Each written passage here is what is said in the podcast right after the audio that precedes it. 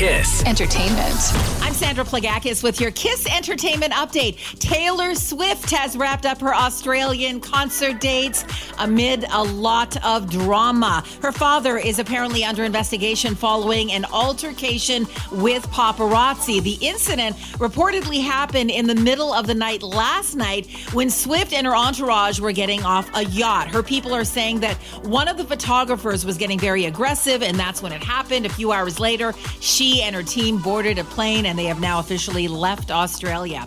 Meanwhile, another big record for her. She has now surpassed the Beatles for the most weeks spent on the top 10 on the Billboard 200 albums chart. Swift has three albums in the top 10 on this week's chart, bringing her cumulative total of weeks in the top 10 to 384. The Beatles, by the way, had 382.